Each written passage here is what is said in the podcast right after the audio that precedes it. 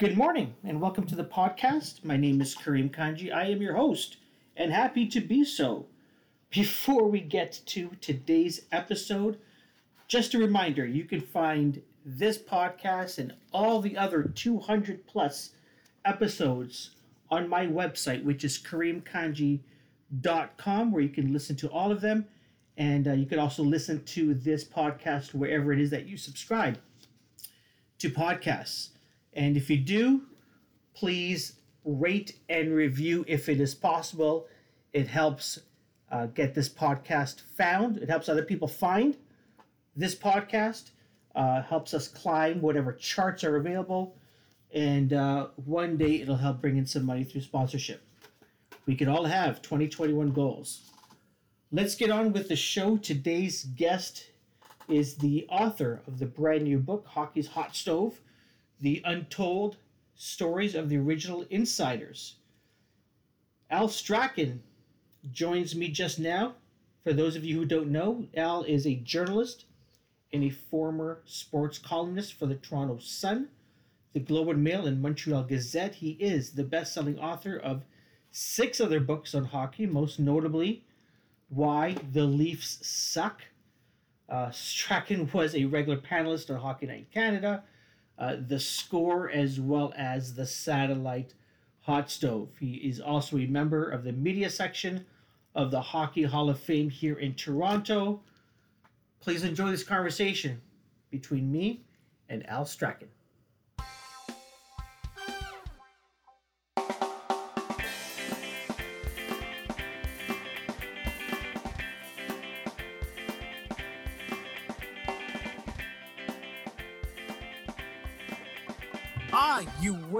The famed lime shirt. Yeah, I guess it is sort of limey. Was so who was it Christie?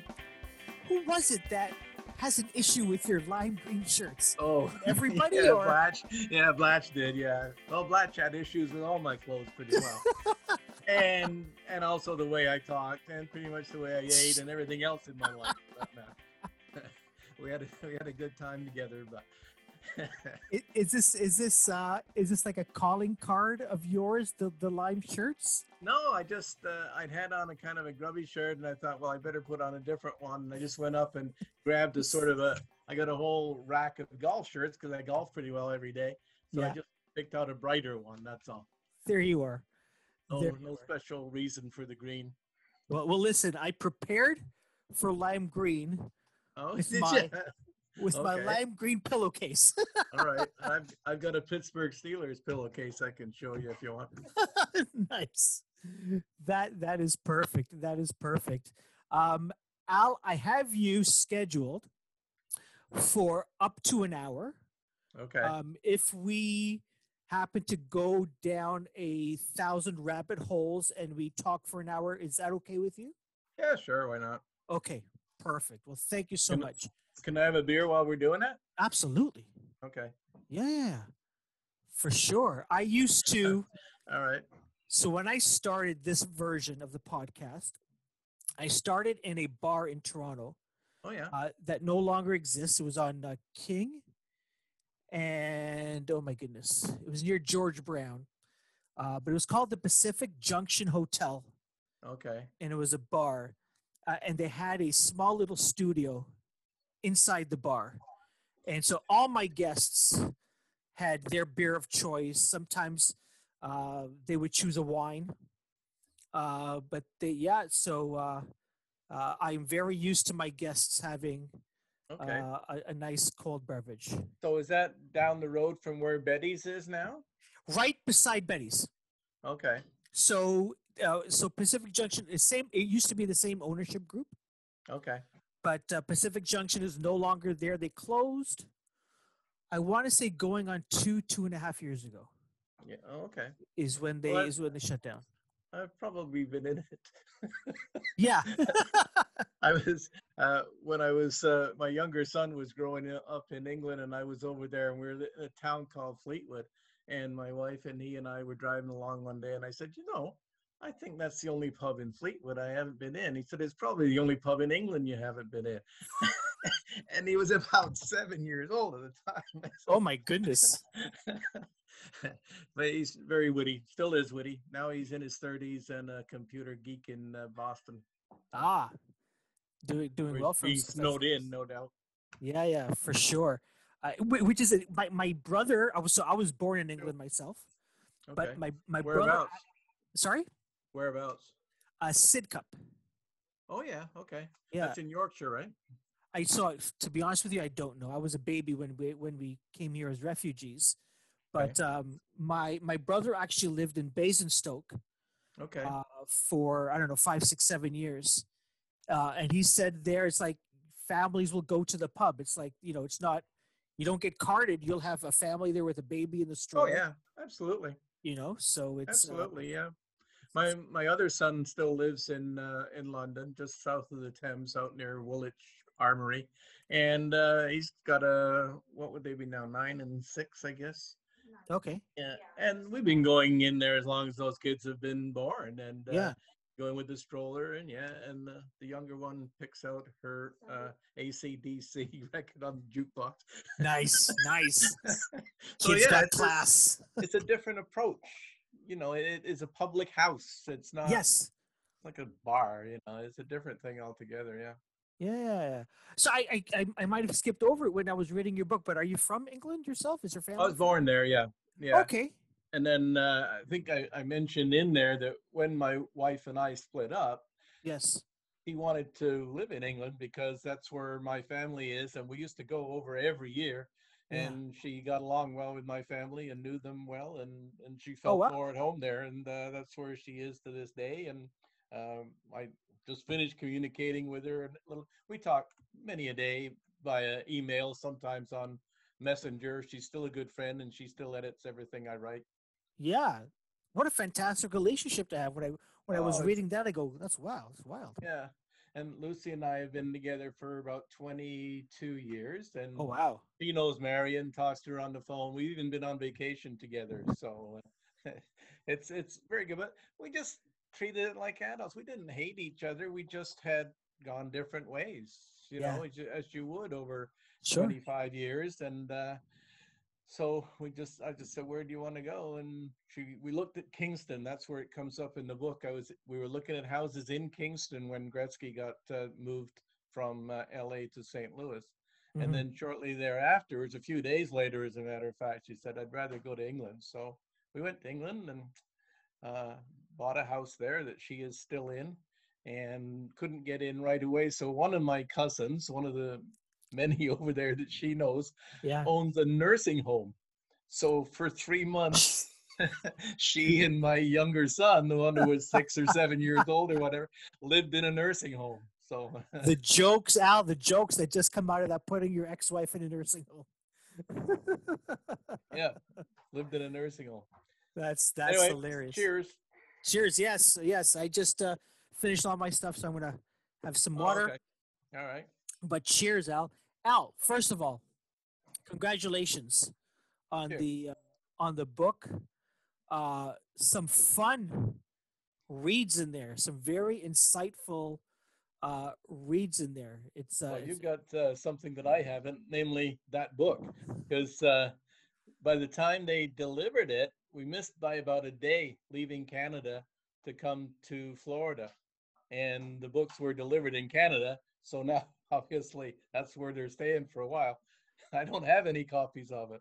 You know what? You're the second uh, author that I've spoken to in the past few weeks that doesn't own their own book. Yeah. I was speaking with uh, with James Duthie at TSN, Oh yeah, good guy. and yeah, and I, and I had his book, and so I did the same thing that I that I'm doing with yours. You know, showing it the screen, saying "Great book." He goes, "Oh, okay, so you have one. I don't have one." Yeah and some of the people i talked to uh, on the interviews uh, sirius being a perfect example there's three guys over there we sent books to at sirius xm Yes. and they don't have them because they went into the office and they can't get into the office ah, yes, that's true. it's a different world we live in at the moment i'm afraid It is very different. It is very very different. Um, well, let's let's let's talk uh, a little bit about this. It's it's interesting because I remember when the show started.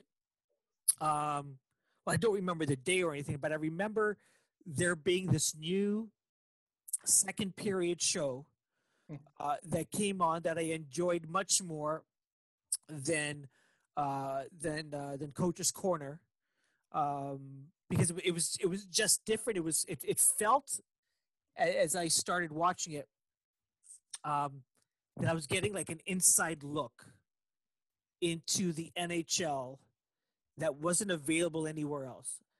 Maybe it was, maybe it was in the newspapers in some column, Not but it seemed to me that that this was the show, and I felt I could skip the first period intermission, right? I could well, skip it's that. different.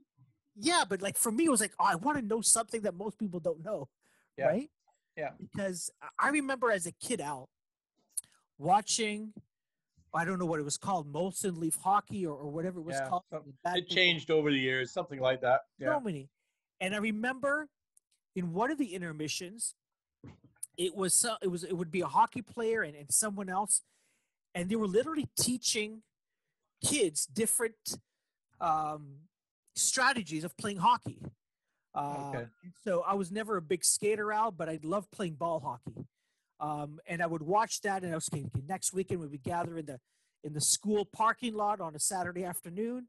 I'm going to try that defensive move or, or whatever it was. Probably Um, Howie Meeker, who just died uh, about a month ago. Yeah, he was in his upper 90s, Howie Meeker, and uh, one of the many uh, legendary hockey people I got to meet in this job. Because when Yeah. you do it, you do get to meet everybody at all levels of hockey, and uh, uh, many of them great. I mean, I, I've sat uh, often before a, a, a game in Montreal with people like Toe Blake and Maurice Richard, and John Mm. Beliveau, those kind of people, because they come to the games. And then Howie Meeker used to be uh, part of the hockey night crew for a while. And Yeah. then he retired and moved out to British Columbia. And for a long time, I used to call him on a regular basis to get his views on what was going on in hockey because he was an excellent observer of the game and often spoke out against uh, some of the unpleasant things that were going on and uh, and was a good analyst, as you say. So yeah, that would have been Howie Meeker, I think, at that time.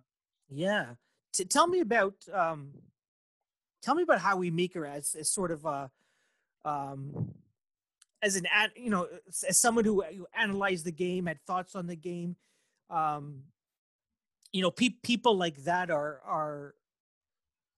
I, I don't want to say the word, you know, I don't want to say dying breed, but they're, you know, they're far, uh, far and few between. You know, there, there's not many like uh, Howie anymore. No, there aren't, and I think perhaps part of the reason for that is that the younger generation today isn't really that interested in Hmm. that sort of stuff. They like the speed, and there's plenty of it now, and they like the banging, and they they like the excitement. But the tactics don't really interest enough of them to Mm. make it viable as a part of a TV broadcast. And I'm not sure it did then either, but it was something that was fairly easy for them to do. And let's face it, some of those between period shows were pretty inane. Not necessarily the ones with Howie, but you know the, the, Peter Puck things, and then they had Yeah, I remember that.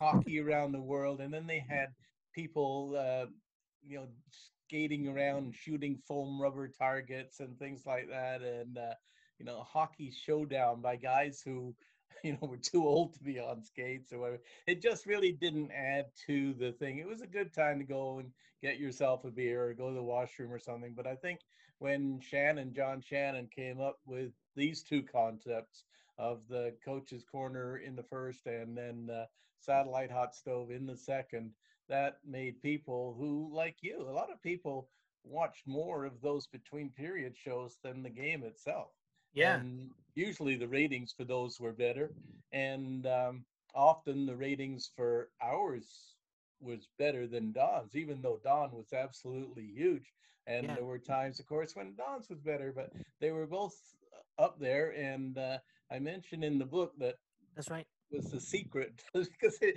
oh well we Don't don't tell want get yeah don't tell Don. Don wouldn't care. You know Don gets this bad rap. I was just talking to him a couple of days ago by the and he loved the book by the way. He absolutely Oh, nice. loved it. And that's in there that Yeah. that that, you know people would say oh don't tell Don. It'll upset him. Don's a team player. He's played a team sport all his life, and you know, it was later on when he didn't have a team. He was he was kind of lost, and um, I'm, I'm, rambling a bit because I know we got no, an hour fine. or more if you want it. So I'm i love, I love, I love, I love the talk. Okay. So yeah, yeah. in 1988, um, Don and I had been friends for for some time, and he had kept saying, "Ah, geez, you know, I'd, I'd I'd like to go to England because his greatest number one star of history is Lord Horatio Nelson, won the Battle of Trafalgar in 1805, and he wanted to to see about that sort of stuff, and uh, and he knew that I knew a fair bit about England because you know I, I'm not bragging, but just I, I've been I've made that flight over a hundred times, and uh, so I I know England. I still have a son living there, and I knew my way around, and and I'm a, a fan of British naval history as well. So he had been saying, "Let's go," and uh, I kept saying, uh, you know, one every so often, every six months or so, say to my wife, you know, Don wants to go to England. I say, "You're not going without me," because we went every summer. My wife and I Okay. went at least once as well. So we were at Wayne Gretzky's wedding, and uh, Don was there, and my wife at the time, the one who now lives in England, was there. And, uh, and Don, being Don, says, "Why won't you let him go to England with me?" she said, "He can go if he wants." we went the next month. so, so I had to arrange everything for him. Though to get back to the original point of Don being a team player, Yeah, he'd had everything arranged for him all his life. He, he he had no ability to make travel arrangements or to know where to go or whatever, uh, because it had always been, you know, be at the bus at two o'clock and get on it, and we'll take care of you from there. That sort of thing. Yeah. So I made the the travel arrangements for him. I got the hotels, and I had to go out to Heathrow and meet him because he couldn't even be trusted to find his way downtown. and he landed at six in the morning or something, Oh, you know. So anyway, there he was, uh, all dressed up with his high collar and his tie, getting off the plane, and uh, so uh, we did. We had a great week, and uh, then when uh, he came back, uh, his wife Rose, who has since died, Mhm. uh, was was told that you know Rose, I mean, the honeymoon, you know, was wonderful, but this was the best week of my life. and he could get away with that stuff, I guess, because Rose was a lovely lady as well. And so he had taken a number of pictures at the time, or had people taking pictures. Mhm. And what would happen more than once in London, uh, we'd say to somebody, oh, you know, could you uh, take a picture of us here standing on London Bridge or somewhere, you know? Sure. And so we take a picture, and the guy say, "How's blue?"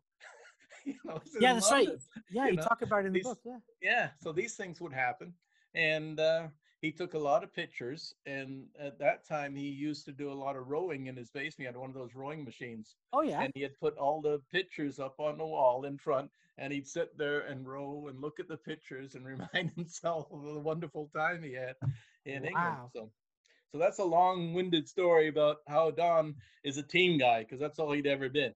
Yeah. So he didn't worry if the ratings were a little bit one way or the other. He just wanted a really good show, and I feel he helped provide it, and we helped provide it. I think. Yeah, it was interesting when you start off the book saying, you know, it's not a, it's not necessarily a tell-all book. You're not here to to to necessarily gossip, but you also said, you know, if if if you're going to talk about something and it, it pertains to a person, you'll mention their name, uh, and um, you know, because you want to give the full picture. And and uh, and I thought that was, I thought that was a refreshing uh, comment to to sort of make at the beginning of your book. So it's not, you know, so you know, it it, le- it left me with the expectation that, okay, uh, there, there's going to be stuff in this book that, you know, is is going to be colorful, yes, but you know, interesting and, and, and insightful, similar to the the focus of satellite hot stove, right? Was was to give people, you Yeah. know, an inside look into the game and the machinery of the game. Um, and so it was very much appreciated how you approached the book in the same way. Well, we tried to do that because that was what made the satellite hot stove successful. We were giving people an, an inside view. It was a, a link, as I sometimes say, what, what John Shannon wanted between the viewer and the viewed. And to make people feel that they were part of this conversation, more or less. That concept of the four squares was innovative and it wasn't done anywhere else. Nowadays, it's pretty common. You see it in movies and everything. Yeah.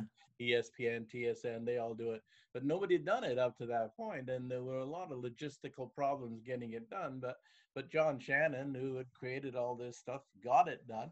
And to have four people like that and talking about you know the the three who were supposed to be talking and Ron who kept sticking his nose in when he shouldn't have been and he had eight minutes so people were trying to fire out those little things that they'd worked on because everybody worked hard to bring in information and generally we had more than we were able to get to and you it went uh, there were probably good things in there that nobody ever found out about because you couldn't keep them for a week Yeah. uh, that was not the way it went and uh, or it might have come out during the week or whatever and we everybody had a certain amount of time and you wanted that to make the most of your time so you gave them good stuff and uh, uh, in the book i sort of make fun of eric Duhatschek for for being Yeah.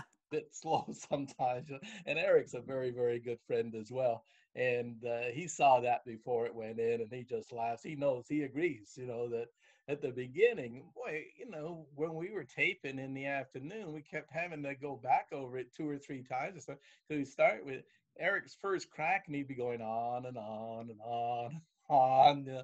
So John Shannon used that line that he has in the book. There it says, "Eric, I'm I'm just asking you the time. I don't want you to build me a watch." and uh, and we'd start over again. And and Eric now admits, yeah, that because he was used to being on radio. He'd never really been on TV before to any meaningful level, and so he couldn't go on like we're doing here with this kind of That's right. on the you know and you had to get in give your stuff and get out and because we all had so much stuff there was a lot of good information on on those eight minutes on a saturday night Yeah, well, I wanted to ask you about that um, because you know, like you said, I'm used to this. Let's sit down, let's have a beer, and let's and let's talk. Uh, you know, and and don't worry about what the time is.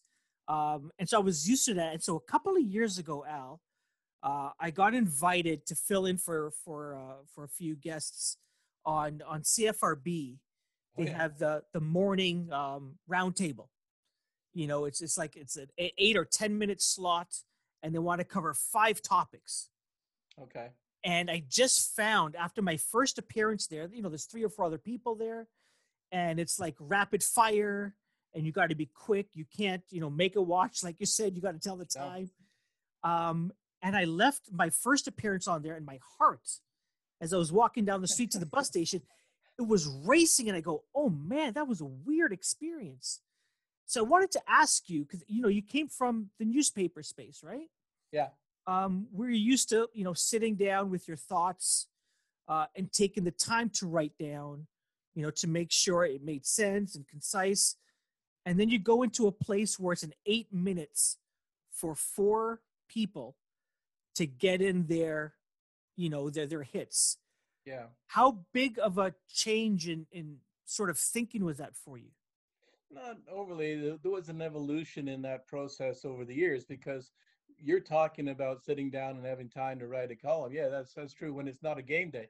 But if you're doing a game column you've got to have a column finished by the time the game finishes and Wow. it's it's not the best column then you go downstairs and you get quotes and you come back and, and you rewrite it but again you've got another deadline on that and and so you have to put that together quickly and have those thoughts cohesively and get them all into print so that they make sense so that is a challenge and that gets you Mm. into that shape plus there's also in the case of any big city journalist these days sports journalist occasional appearances on television here and there you're called in to comment upon something that's happened or once in a while the guest in a show or something like that so I'd done a fair bit of TV hits for uh, all, all kinds of people along the way. You know, I, I've been on Score and TSN, CTV, Sportsnet, pretty well every show that was there. You'd go on at some point, and then this one became more of the focal point later on. But I'd done a, a fair bit of TV, just not every Saturday without failing. why this book now I was going to do a book on, well, the, the short version really is that as a, just a hint in life, if you intend to retire, Yes. either abuse your agent so badly that he'll never talk to you again or shoot him. Because if you don't do one of those two things, he will pester you to do more work, even though you've tried to make the point that you've retired. So this agent came to me and he said, "Oh, I've got this great deal for you." He said, "Simon and Schuster people, you're a good friend of Scott Bowman's, right?" I said, "Yeah, we're good friends. He's, you know, over to the house and stuff like that." And we started off, uh, you know, just as a journalist type, and we evolved into friends. And I, I know his wife Suella and all. Yeah, yeah. He said, "Well, Simon and Schuster think be a good idea if you wrote a book about the evolution of your relationship with Scott Bowman, how you just started out purely professionally and got to know each other more and more and everything. And uh, so we met with the Simon and Schuster people, and I said, "Well, I'll do it, but only on one condition. Like, Scotty has to agree to cooperate, because I know that in the past there've been a couple of books about him, and he wasn't happy about that. And I know that he's working on a book with Kenny Dryden, and he's already spent almost three years on it. You know, with probably anybody but Kenny Dryden, it had been done in two months, but it's up to the three year mark now. And I'm not sure that he'll want to do it, but if he'll do it, then I will. So I got in touch with Scott, and uh, he didn't want to do it. He Oh. said- so he said, you know, you can do it if you want. He said, nothing I can do to stop you. And I said, well, Scott, you don't want to do it. And it's supposed to be how we're friends. I can hardly say I'm going to do it when you want me to do it, right? so I said, never mind. We're best buddies, but he didn't want to cooperate. yeah, and and I understand because you know the book uh, that Dryden did with him came out not long after. It's been out what about three four months now, Mhm. and uh, getting Yeah. um, I haven't read it myself yet for the same reason that I haven't been in Canada that much anywhere near a bookstore where I live in New Brunswick. The nearest bookstore is an hour and a half drive away. So Wow. uh, anyway, uh, I understand. Knowing Kenny, it'll be uh, well documented, it'll be well done, and it'll be clean. As to whether it'll be really interesting, I imagine the stuff that is coming directly from Scotty will, but Kenny can drone a bit. But it's probably worth reading. I don't know. Uh, I, I, I intend to get it because uh, you know if you get Scott Bowman doing one of these things, and we almost did one. Uh, I'm I'm wandering again here. That's okay. um, about six years ago or so. The strangest thing, we were together somewhere, and um, he said, uh, "I've got this guy who wants to do a book with me." I said, "Oh, okay," and he said, "He's an agent, and he says that he's got a writer to do it." I said, "Oh, okay." Yeah. He said, but I told him, I'm not going to do a book unless you write it. He said, Would you write it? I said, Sure. I've been pestering you for 20 years to write it. of course, I'll write it. You know? And I said, You couldn't, I know what's holding you back over the years is that you just don't want to embarrass anybody in your profession. And that's it. Because, you know, if Scott Bowman says, for instance, well, here's how we won this crucial playoff game against, say, Don Cherry, for example. That I hmm. put these guys together with a lineup, and I knew that we'd take the face off on the right hand side at a left hand shot and put him over here, and we scored the winning goal that way. You're embarrassing Don Cherry in your mind. Yeah. And and Scott wouldn't want to do that. And Huh. there'd be thousands of examples of that. And that's why he would never want to do one of these books, I think. I think that was my interpretation. That's what I told him. I said, so why don't you just do a book like the one that I did with Don Cherry, Don Cherry's Hockey Stories and Stuff, which, by Yeah. the way, is still the biggest selling book in history by a Canadian author, uh, Don Cherry. Oh. And uh, so you can just pink these little stories here and there, wherever you want, just stories about things that happened to you. You don't, it's not a biography or anything. And he said, Oh, no, no. He said, I, I've got the idea. And he said, uh, Nine chapters for nine Stanley Cups. Hmm. So, okay. so he had this idea, and then it went back to the publishers and this agent for this other guy and everything, and it just it just all collapsed. So Scotty and I have talked about doing books before, and then he ended up doing this one with Kenny, which I, I think will probably be quite a good book because Scotty's insights are just Yeah. unreal. He's in another world when it comes to hockey. He's just got a phenomenal mind. Nobody knows the game like this guy. And you know, you run into people who say, "Well, you know, look at the good players he had." You know, how do you think they got that way? You know, how many people come into the hockey with a lot of talent and don't become stars? And he Mhm. forced these people to become stars. And one of his favorite tricks I've probably mentioned here is uh, he he'd go to a star. He did this with with Mario Lemieux, with Yzerman, with Guy Lafleur, and he'll say, oh, "What do you want? What do you need?" Well, Lemieux didn't want to tie his own skates. Uh, Lafleur didn't want to be pestered about what time he got in at night because he always used to go out by himself and sit at the end of the bar and drink shots and stuff like that. And Yzerman was Yzerman's a little bit weird, yeah. But anyways, okay, you want it, you got it. You, you want to fly charter, you'll fly charter. You want to you want a room by yourself in a suite, you got to room yourself. And now, after you've got all this, what's your excuse if you're not the best player in the world? Hmm. Hmm. and so these guys, they had no excuses left. They had to use all their talent. It had to be put on display, and that's what he did with these guys. And and then with the the lesser lights, he put them in certain roles, and they had to fulfill those roles. All of which were basically in support of the other people. There was a very strict structure.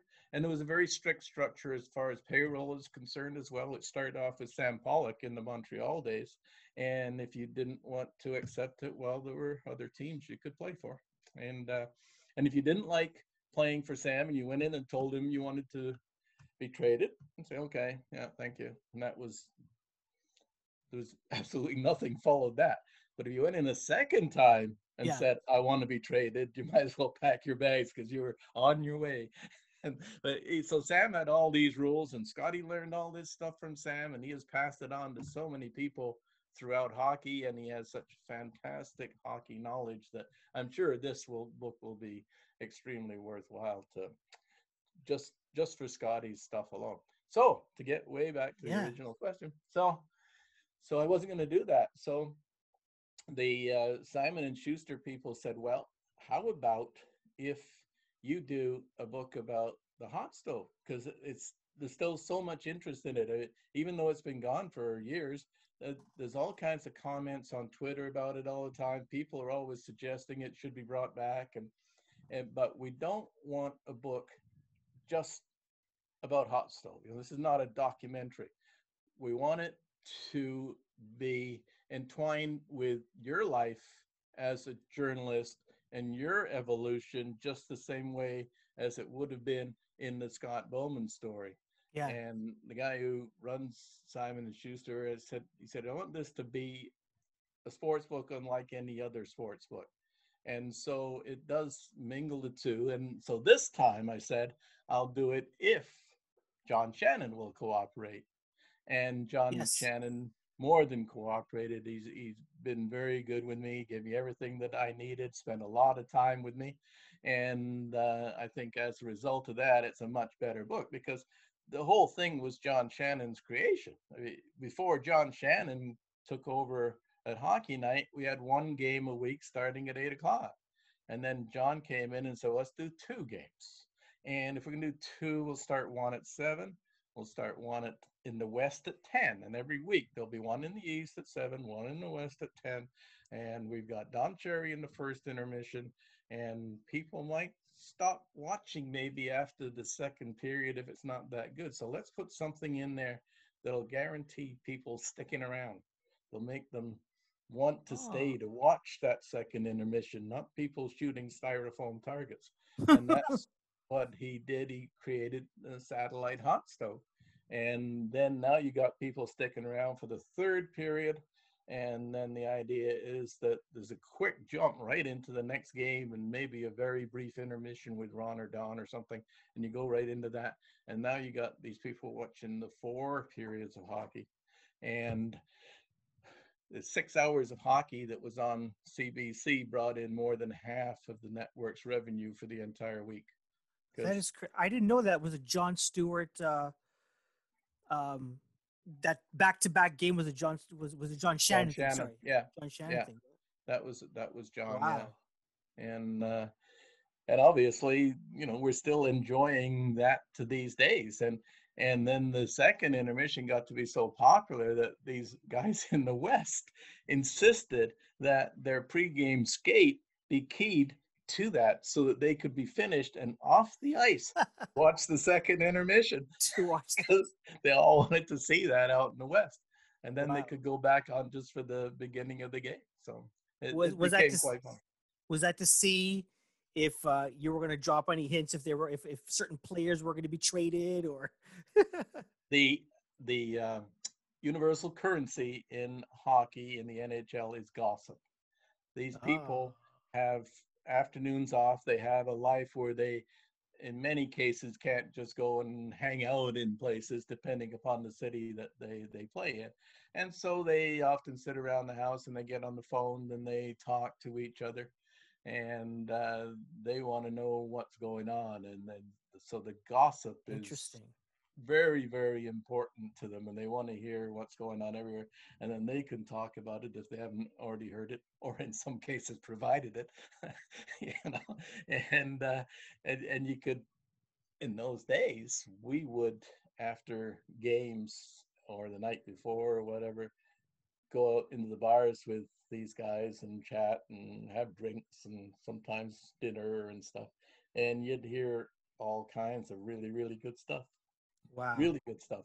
And you you the general rule as i mentioned before in one of the other books or something is that or maybe even this one you, there were three categories. There was stuff that you could not use. There was stuff you could use but it was not for attribution. You didn't get it from me that sort of thing. Mm, and then there was stuff yeah go ahead. I don't care if they know i said that. Yeah. And um, but stuff in that category we rarely bothered uh, naming the person anyway because you know what was to be gained by it Yeah. know? if if if a player said something about well you know this guy over he's always sticking people and we're you know we're watching him and we're, we're gonna we're gonna get him or some whatever something like that why would you put this guy's name on it all this does is make this guy a target for somebody or give him a reputation within team management as somebody who speaks too much to the media gives them too much information because you know i there have been cases like gary suter for instance in calgary comes to mind right away. Gary suter used to uh, he told us he said i lay awake at nights thinking of what to say to you guys in the morning because I know you're going to ask me about certain things, and I want some good answers. You know, I want to be funny or what I want to be some. So I really work hard. Sometimes I, you know, I can't get to sleep because I'm thinking of what I'm going to tell you guys in the morning. Got the call from management, Gary. We don't do this. You don't need to spend any time talking to those people any more than is absolutely necessary. So, so to my mind, there was no mm. sense, even if the guy said, "Yeah, you can put my name on it," usually didn't bother anyway. But we'd use Yeah. the stuff, and then the other stuff that was, you know, not for attribution, did use. And that third category, the one that no, you you cannot use this. That's the stuff. That's the gossip you trade with somebody else, another hockey player, and say, "Did you know that?" Oh, no, I didn't know that. But here, did you know this? and, now you guys- so that was so the, that those nights in the bar with all these guys, they were all very good. But you know, but we wouldn't ever burn it. The other reason you could get away with this because guys knew when they were with people like me and presumably Eric and that they could say all these things, could tell me everything they wanted to tell me, and they knew that it was safe. I I wasn't going to embarrass them. I wasn't going to make it public unless they wanted it made public, and um, they they didn't have to say this is off the record, eh? Because they knew that I had enough common sense not to use stuff that would get them in trouble. I remember talking one day. I'm talking to Brad McCrimmon, and and they got some rookie there. So I asked Brad a very pointed question. Brad was very good, and this kid says, you better be careful not to answer that. You know what he's asking you? What he's got? Brad "It's all right. yeah, go, go sharpen your stick or something." you know, because uh, they knew that I knew what you could use and what you should use and what you didn't use, and and huh. I'm not blowing my own horn any more than anybody else. JD was in the same boat, and and Eric Duhatschek and and Pierre Lebrun, and they. You try and get as much out as you can, but you're not going to burn anybody because you burn them you're done. Like it's like a bank account. You know, you want to, you got a hundred dollars in the bank account. You take all hundred out one day, nice big splash. You're not going to get any interest anymore. You leave the hundred in there, and you know, you get a couple of dollars here, a couple of dollars there, a couple of, you know, it's a, over the time and everything. Yeah, that's so, so true. that answers my next question because I was going to ask you, like, how do you, t- how do you determine what you can and cannot use? But that that answers it uh, right yeah. there. Absolutely. Experience is a short yeah version, you know. Yeah. Did you did you was it something you innately knew or did you sort of no, burn burn I, someone once and then you learned to yeah. lesson? yeah i did. Yeah. I, I, think everybody did. Um, the first uh, trip i made out to uh, los angeles um, because of the uh, time differences and the flying time and all that sort of stuff and we'd already missed the skate and i didn't really have much to write and i was pretty sure you know they would want something. And Rogie Vachon had been with the Canadiens and they'd gone out there and, and I was with a couple of the French writers and uh, Rogie Vachon and these two guys and myself went for lunch. And Rogie started telling some hockey stories about how uh, he would get to play certain nights because somebody like I think it was Tony Esposito at the time didn't want to face somebody's wicked shot or something like that, or maybe somebody didn't want to face whoever one of the other goalies. So he got put in there. Well, you know, he did not mean that to be public, and and I should have known better. Uh. And uh, and I it was made very clear to me that this was a lapse in judgment on your part. and uh, wow and, and so you, you learn it's like anything else you, you make a mistake and you learn from it in life and you don't do it again if you got any brains. Interesting. That's really interesting. What um obviously you know the the, the big job outside, outside obviously the show needs to be entertaining uh yeah. but you know outside of that the show is really about sort of the in, inside look and scoops and um you know like you said the gossip when when the internet came along you know it's people started going there and you know people started you know putting up blogs and you know you could sort of get information at your fingertips. How did that impact the show? Killed it. Really eh?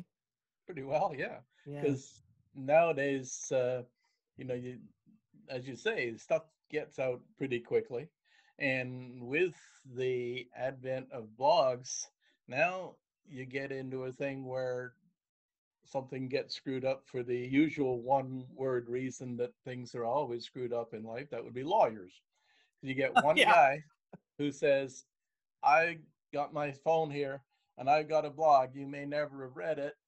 Probably very few people have, but sure. I want access to the dressing room. And and they at first they said, no, you can't. And then, of course, then, well, you'll hear from my lawyer who says that I have as much right because of the freedom of the press, Second Amendment, et cetera, et cetera, as anybody else to be in this dressing room. So then, next thing you know, and this is what exists now today, a yeah. whole bunch of people with cell phones and alleged blogs go into the room. Mm. And so instead of being a writer, accredited writer who's in there working for one of the larger papers or hockey news or one of the larger TV stations or whatever, going in there and the players know him and he's over there and he's over there and you talk to him and you get your stuff. Now nobody comes out of the back where the players dress until the PR guy brings one person out and then people holding out their cell phones dash like lemmings to surround this guy and there'll be three or four questions and uh, then the PR guy said, Well, that's enough. Last question. and the guy will disappear. And in the meantime, the guy has said that he's got to take away their time and space, and that this is a couple of tough games coming up, and they're pleased with what they've been doing, and on and on and on, and contributed absolutely nothing. And uh, and that's so that's one of the reasons the the blogs definitely doing that. And then of course, there's also just the advent of technology in the sense that, as I said, we used to go out to the pub. Uh, mm-hmm with the players.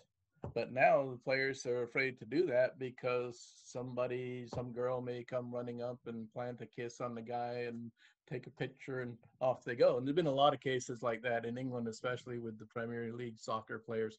Uh, people set them up for things, and uh, and so people don't the players don't want to go into these public places anymore and again that's because of the internet because that picture can be around the world before they get out the door yeah and uh hmm. and i guess as well there's plus the exchange of information i've i've known a few people whose names i won't mention who were fairly successful um, sports writers in earlier days because they were able to steal stuff from other papers. Yeah. If you what? got a friend in Vancouver who will tell you what's in the Vancouver paper and you can put it in the Toronto paper, who's going to know except maybe the 60 people who made that flight that day if they read that paper. Mm, but now, of course, it's all there. And so you can't do that. You can't do so, that anymore. Yep. Yeah. So I'm not sure you could you could do a hot stove and, you, and people ask me that and, and generally I say no but I do have some ideas as to how you could maybe do it, but yet it would take a lot of work yeah. and it would take some very uh, talented people, talented in the sense of experienced, and uh, you, you couldn't bring in some young people to do it. I think, and I, I've never I've never put this opinion anywhere in print or any of these interviews before, but if I were doing it today, if they said, "Can you do it?" I would say, "Well, I've got to have a decent sized budget because I've got to go around and have dinners with the the top agents in the game for starters, and the general managers, and some of the other prime movers, some of maybe the equipment people or whatever and stuff like that. You're going to have to really basically bribe a whole segment of the hockey community. And in a way, that's what we used to do. Excuse me. We did it with gossip. You yeah. to do it this way. Interesting. I remember, um, and I miss him on the radio, Bob McCown. Oh, yeah. Um, famously did not like having athletes, like current playing athletes on his show. And, and the reason he no. gave and I was always curious about that and I never realized it anyways because he would just have just amazing people uh, on his show. But um, he he once said because they give the same sort of answers, right? Where it's you know gotta gotta gotta play full sixty minutes or yeah. you know got you know, and it was like you're not going to get any get anything colorful um, out of them. Um, and so I'm curious if it sort of relates to all of these things we've been talking about in terms of PR controlling what they say, um, you know, don't talk to certain people anymore, that sort of thing. And, and, and again, the, the advent of all this media all over the place. Well, it's a change. What you can't ever forget in, in all this discussion of, of my book and all the things we're doing, that we're talking here basically about a 40 year span. And there have been tremendous changes in technology and in people's approach to things over those years. So you can't look at something 20 years ago and say, well, mm. what do you think about this? I think yeah. in McCown's case, the reason, and he probably won't like me saying this, is he didn't invite players on is because he didn't know what to ask them. Mm. Um, and he had uh, a very good show and uh, he was very good at what he did so, in a sense, that's a criticism of him, but it really is, it's just the reality. You can only spend so many hours a day on your job. And if you're running that kind of show, which I think was, was it three hours that show? Certainly yeah, two yeah. at least. Anyway, three. and you've got other people coming in, and and you're going to talk about the games in general and the developments. You got a fair amount of work there. To then go out and actually go to a game and talk to players afterwards and stay in the bar with them until one in the morning. It's too much to ask.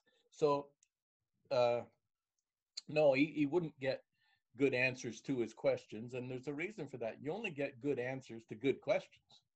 Yeah. And Bob wasn't in a position to give them good questions. You, you can't just go to a guy and say, you know, what happened on that power play goal? You have to be able to say, did you know that he was there and that that little corner over there was available? And were you actually trying for that? Or were you, you know, lucky? Or, you know, you have to know the nuances and the little things. And, and Bob wouldn't know those things. So, Mhm. so he was really just covering his ass and I'm not blaming him for doing that. He had to do a certain kind of show and he did it very well. But he couldn't then also do the other one where you get into athletes in depth True. because he wouldn't know what to ask them. That's interesting. Uh, a name pops up throughout uh, in, in the middle of the book, but at the end, you, you talk about Sherali Najak. Um, I've had the good fortune of, of speaking with him uh, on, on on this podcast. yeah. You think Yeah. that's a good fortune? Great. I think so. now I know the type of relationship you have with him, Yeah. right? So, Yeah, he'd be disappointed if I didn't say something like that. but but he he's not a name, no, you know, like John Shannon, for example, John Shannon, like his name, whether you're a passing hockey fan or you watch religiously and, and you follow and, and you're listening to all the radio shows and TV, you know John Shannon. You could do the same thing and never hear the name Sherali Najak. No. Um, but he seems to me um, that that he's a pretty important, has been a pretty important player in in, in hockey in Canada. Yeah, it's a So- eminence grise, as they would say in French. You know, like the the uh, the gray soul that hangs around behind and controls things. But he is out front. You, you know, you look. He's the one who's got the title of whatever he's got the title of now. I don't think his title anymore is executive producer. I Yeah. think it has been at times, and I, I don't know what they call him now. But yeah, he's the guy that really runs the show, and he is. Uh, interesting to deal with. We just insult each other at every opportunity, and uh, and, and you know that part is in the book. There, you know, Yeah, called him up and what is it that he said as soon as he answers the phone? Oh, you still alive? Something like that, you know. And and and how are you feeling? Not that I care, but I have to ask. yeah. You know, so- and that's the way that we talk to each other and we laugh and uh, he tried to protect me um, when scott moore wouldn't scott moore and his friend brian burke didn't want me in there because of various reasons because i criticized their beloved maple leafs in a book. And uh, so uh, i had been fired for one reason other than Sh- and Sherali said look you, you know you, you got to bring him back. Like you need that kind of grit in there somebody who's going to upset people. And uh, i mean I, i'm under no illusions about my role there. I wasn't there to make people happy or to be loved. I was as eric Duhatschek puts it you were the guy who wore the black hat and it was my job to uh, aggravate people a little bit and to be smug and roll my eyes and smirk and stuff like that and you need somebody like that to get people talking about the show. I mean, you still have to have all the other content, but you need something as well. And, and, and that's what Sherali wanted. And he got them to bring me back. And, uh, and then, uh, they didn't, they being Burke, I guess, and Moore didn't want me there Hmm. because I wrote a book called Why the Leafs Suck. Uh, you know, there was nothing in that book that wasn't pretty self-evident the all these stories about the stupid things that the Leafs had done over the years had all been in the newspapers over the years, yeah. and many of them in my own columns, and uh, all the the 21 pages or so pointing out that Brian Burke is not what Brian Burke says he is were all accurate, and if they weren't, I'd have been facing a number of lawsuits because we all know how litigious he is. And then it went on to say what they should do because the full title was Why the Leafs Suck and How They Can Be Changed. And so I spelled out how they can be changed, and that's exactly what they did. I said, you can only spend so much money on players because Gary's mandated that to make sure the owners get a nice profit. as a salary cap, but spend the maximum. And then you take care of what is your greatest asset. And the Leafs' greatest asset is money. The richest team in the league. They got more money than anybody. So even though you can only spend a certain amount of players on players, there's no limit whatsoever to what you spend everywhere else on cushy flights, on nice uh, trainers, on equipment and scouting staffs and private jets for Shanahan and all these other things. Go ahead, spend it all and and just make the most of it. And that's exactly what they've done. Yeah. So uh, there was really no reason except that Ryan Burke got upset, but but Burke wouldn't come on the same floor I was on. He you know, Sherali would come along and say something. Say, "You want to go back up and hang around in my office for a while or something?" this is before the here. show. I said, "Well, I'm quite comfortable here having the free meal, thanks." No, no, he says, "You got to get off this floor. Burke's coming, and Burke won't go on the same floor as you, Mister Tough Guy." So uh, it's well, interesting how how you're there. There's um, you befriended a lot of people. You yeah. know, Scotty Bowman. Um, how Howie Meeker but you know so on and so forth. Um, and then there's others like you know like like the Howard Bergers or the the Brian Burkes um, uh, that that you know you rubbed the wrong way or they took things you know instead of professionally maybe they took it personally right? Um yeah well there are different reasons. I mean Berger is just uh Berger just said a lot of things that weren't true. I mean he said one time that uh, I had gone into the office at the, I forget, I think it was the Hockey News, and I was crying because I hadn't been put on their list of most influential people. Well, A, I couldn't care less about their list. I mean, what that newspaper thinks about me is totally irrelevant. What the Hockey Night Canada people think about me might be, I couldn't care less about being on somebody's stupid list. And secondly, anybody who knows me saying if I am really pissed off at them, I'm not going to go in and cry. I'm going to go in and scream at them. That's that's my nature. Yeah. So to put something like that in whatever stupid column he had or some notebook or something, that was the kind of thing that that turned me against Berger. And then I know that he also made up a couple of other stories that uh, that didn't involve me, but I know the people who were involved, and I know that he was absolutely, totally, 100% wrong.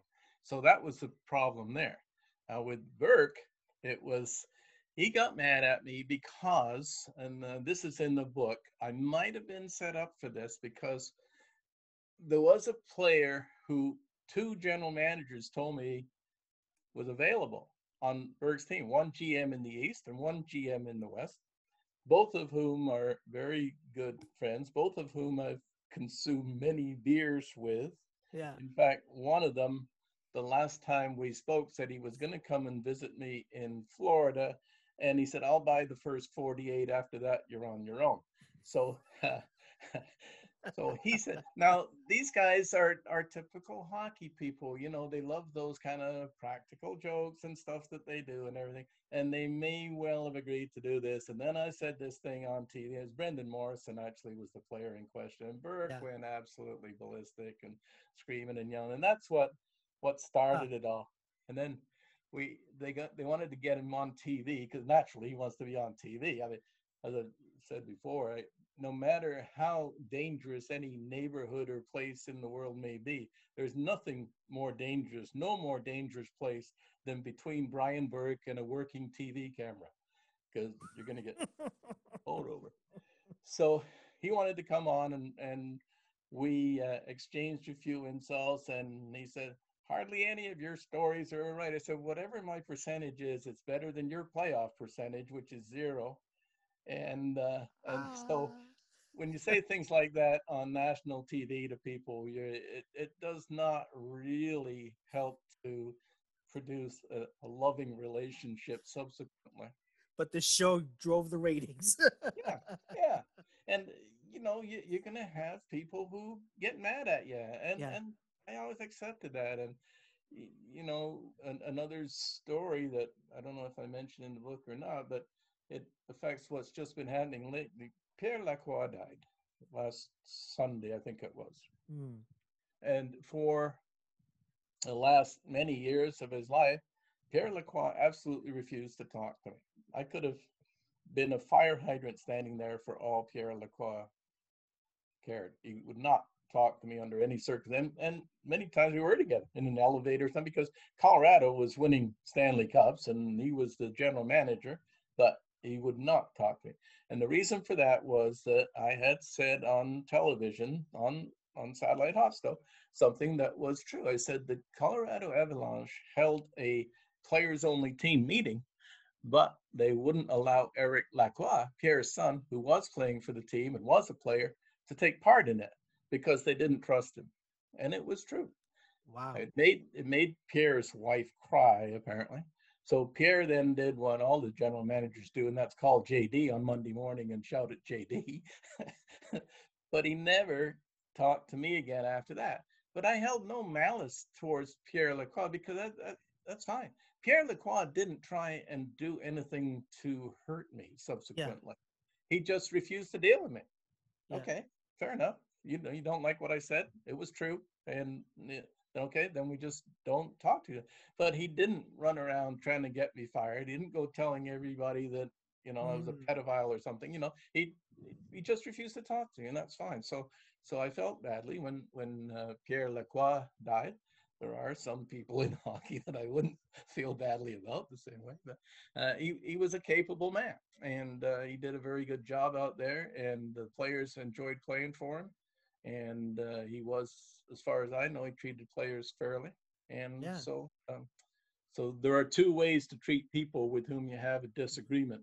There you go. Pierre Lacroix's way and the wrong Yeah. way. That's in, that's very that's very insightful. And then your way of sort of reacting to that. Okay, he's not going to talk to me. No big deal. Oh, But you don't have to hate him back. oh. You know, it's it's fine. You know, Yeah. so that that that speaks volumes. Um, well, you know, the when you're going to do a show like this, you you understand, or you should understand, that not everybody is going to like you.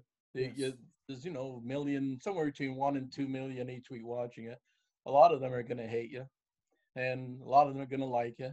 You can't get upset because people are going to like you. It's like you know, Mike Milbury says in the book, you got to have a thick crust, and you do. You just say, okay, well, for you know, sure. Just, just don't try and shoot me or harm my family, and think what you want. Yeah, absolutely. I, I want to ask you one last question, Al, before we wrap it up. Okay. Um, Is this a zinger like you've waited this all? this is I've been waiting for this. This is a gotcha, gotcha question. It's like No, the wanted- uh, what's I his wanted- name, the Peter Falks thing in Columbo. Oh, just one more thing. Look who I Why had, did you murder it? Yeah. Brian. Come on over here. Yeah. I No, have Brian Burke here with me. There. Welcome, Howard Berger. No, Oh, yeah. um, I wanted to ask you about sort of the future of uh, of, of hockey. Um, uh, I, I've spoken with you know a number of different uh, people in hockey, whether they be you know Bob McKenzie or or Harnarayan Singh or James Duthie and so on and so forth. Um, especially with and I, and I guess you know me living in Toronto, I'm sort of you know Toronto centric, right? Yeah. Um, the the Raptors winning a championship two seasons ago, um, changing demographics within Toronto, if not Canada. Um, technology where kids uh, have so many places to go for entertainment, so many choices of, of what they do in terms of sports. Um, what, what are your thoughts on, I guess, the future of hockey in Canada? I'm obviously partial in this. I don't think that basketball has got a great future ahead of it with the fans. The, the numbers are dropping exponentially. It's a game that is very similar day in, day out. You watch basketball highlights. There's the one where the guy shoots from the next area code and it swishes. there's one where a guy runs and throws it up, the other one slams it down, and there's one where a guy runs through like a fullback and slams it down and hangs from the rim. And that's pretty well it. You can change the uniform colors, change the highlights, change the final score, but basically every time you watch a sports show and see basketball highlights, that's what you see. Now, and baseball now has just become so slow. It's not going to grab the younger generation either. And and I don't know how you can speed baseball up. It's a subject that they avoid, and the use of time clocks and that I don't think is going to work. The NFL is going to survive because it's betting. The NFL doesn't like to admit it, but it is totally based on betting.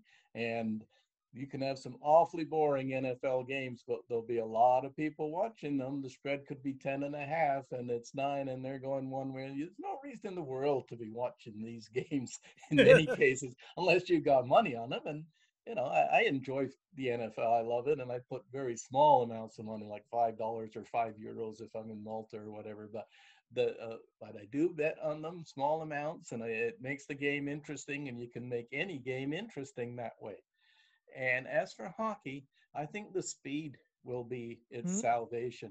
Today's kids, they want to watch the the things on on their games and the stuff's flying around and banging and everything and and that's really what hockey is becoming. Interesting. The problem for hockey might have to do with the expense involved. Mm-hmm. You want to be a high level player and play a high level in a city like Toronto. Well, what's it cost a parent? Fifty thousand dollars these days? For to all the the leagues and the equipment and the travel and all this sort of stuff and uh, so you wonder but on the other hand hockey is becoming increasingly popular it has a very solid base in europe so it's going to have a lot of places to draw from. We may see a change in hockey in the sense that the great stars may no longer be canadian and in many cases that's already happened. You bring in these people from russia and the czechs Norway, uh, Finns, Swedes. Uh, it, it's becoming more of a world game. And it is very much patterned on soccer, which is the world's most popular game. And really, there isn't an awful lot of difference. You've got a field that's roughly the same shape, a bit of difference in length and width, but it's, it's you know long and narrow. A goal at each end. The idea is to propel a certain object down and put it in the other goal mm. and stop the other people from doing it. And hockey is just a hell of a lot faster than soccer. But the people who like soccer in Europe and that, if given exposure to hockey, probably like it. So I think, like everything else we're seeing in the world today, there will be changes and changes in hockey and all the other sports. But I think that hockey in the in the long run will survive and, and will hold its own. And uh, who knows? It's uh, you know, it's never a good thing really to guess. You know, they say if you, you know, if you want to make God laugh, predict your future. You know. That's true. Al, this has been a fun chat uh, yeah, for myself. Fun for me too. I hope. You. I hope I didn't ramble too much. No, that that is fine. The book is Hockey's Hot Stove: The Untold Stories of the Original Insiders. Would make a great stocking stuffer. Six of them. Six, yeah, I think six of them would make yeah. a great stocking stuffer. Just you know, you get a six pack of those books. Al Strachan, thank you so much for joining me. I really appreciate it.